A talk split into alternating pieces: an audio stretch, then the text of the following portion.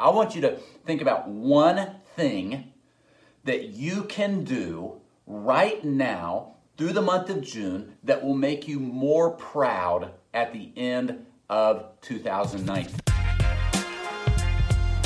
Hello, and welcome to the Ryan Frank Podcast, helping you think, work, and create like never before.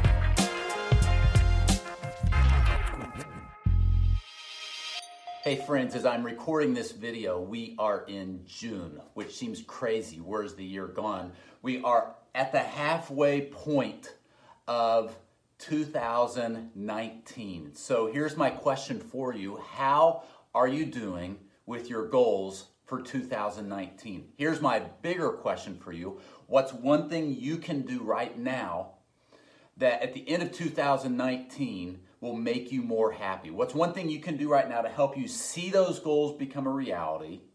What's one thing you can do right now that will make you proud at the end of 2019? And I don't want you to overthink it. I just want you to think of one thing.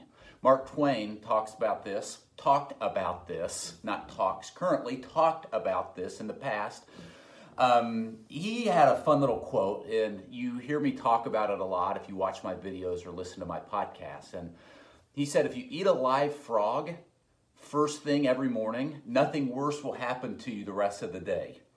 And I talk about eating the frog first.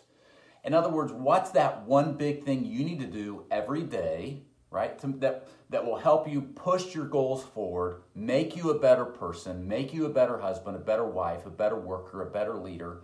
What's that one thing that you need to do at the beginning of your day to help you move things forward? Well, here's the frog I want you to eat today. I want you to think about one thing that you can do right now through the month of June that will make you more proud at the end of 2019. Because here's the thing it's going to come and it is going to come quick, right? And so look back over the last six months.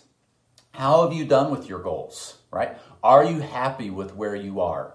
And then what is one thing I can do to move me forward that I'll look back six months from now and be glad I did that one thing?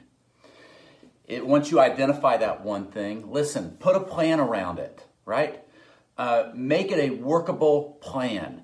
Like, hey, if if I need to sign up for this membership, or if I need to start doing this one thing every day, or I need to make this connection, if I just finally need to pull the trigger and go, do it. Build a plan and please, please do it. I don't want you to look back on 2019 with regret. I want you to look back on 2019 with pride. And we're at the six month point.